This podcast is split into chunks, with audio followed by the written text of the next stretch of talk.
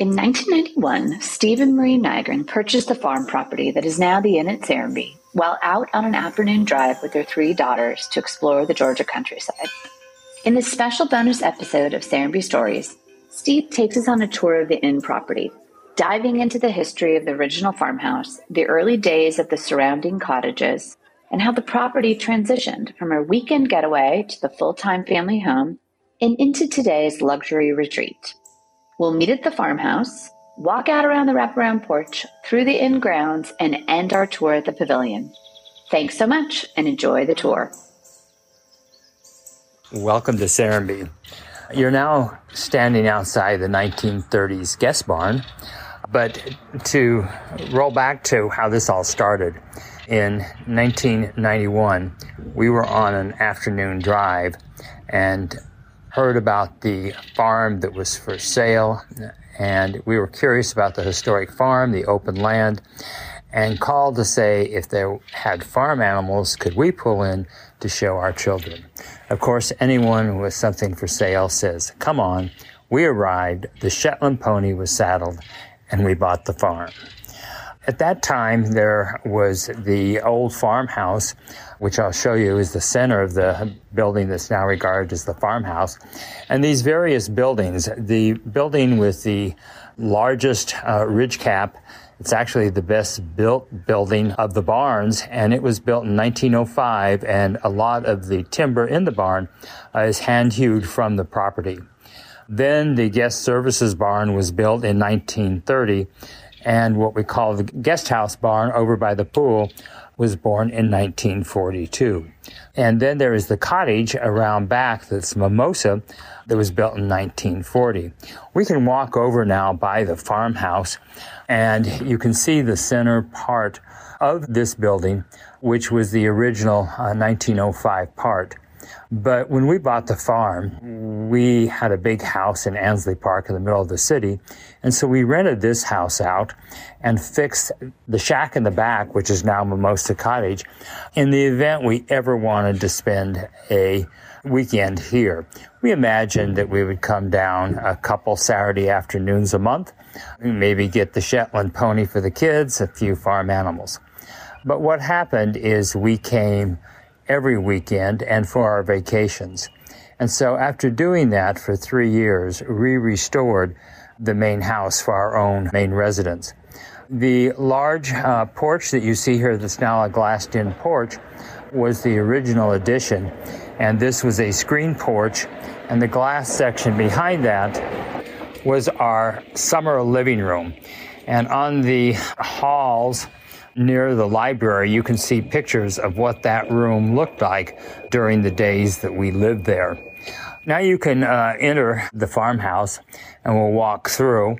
The kitchen is where it was from about 1920 on. The buildings here on the property were all built by the Barnes family and they were here for three generations.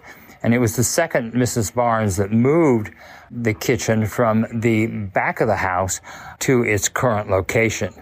It, of course, now has been converted to a commercial kitchen, but you can also see pictures of what this room looked like when we lived here. As you walk through this on the center hallway, what is now the farmhouse bar was our main living room, and the study was one of the four bedrooms. The dining room has been a dining room through all periods of time and continues to be a center for great conversation, meetings, and celebrations. We'll step on out onto the front porch, and the porch from 1905 was simply the front of the house. And when we restored the house in 1994, we added the side porch along the side. The buildings that you see on the other side of the courtyard they were added in 2015.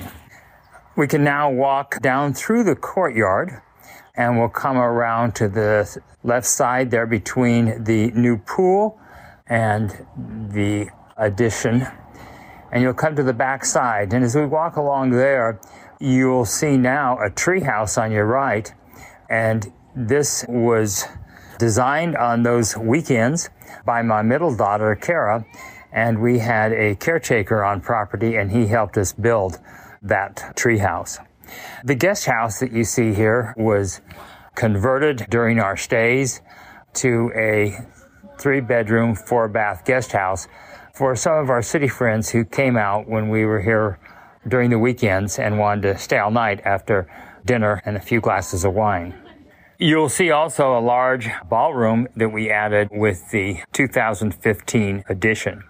We currently have uh, four meeting rooms and ballrooms for corporate groups that meet during the week and then family events, weddings. Uh, there's great spaces for no matter what the occasion.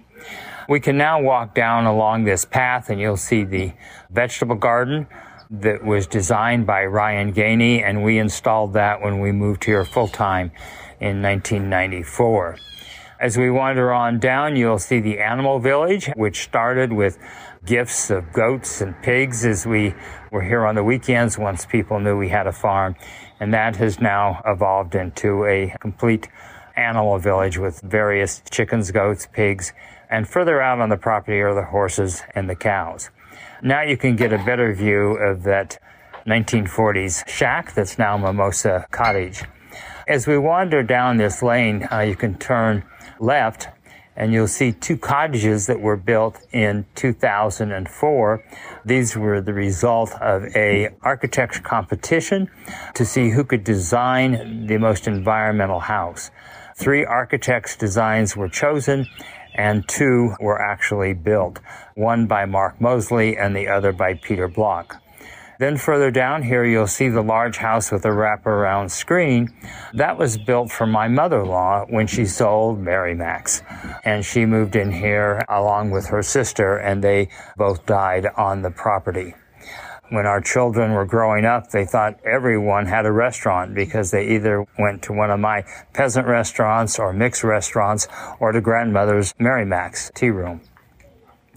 If you come through the arbor, you'll come down and you'll see the pavilion, which we added for various corporate and social events. And so this is a great catering area. There is a catering kitchen and bathrooms down here for groups. The pond was put in shortly after we purchased the property in 1991. And past that over the bridge, you can find what we call a function room. And it was just simply a foundation area to sort of give an organized area in the midst of the natural nature. And past that is the labyrinth, which uh, a group of family and friends from coast to coast arrived one weekend and we had facilitators and from a Thursday night to Sunday morning, our group built this labyrinth, which is inspired from the labyrinth in Chartres Cathedral in France. I hope this gives you some idea of the grounds and the history of the grounds that you'll see here. Hope you enjoy your stay at Serenbe.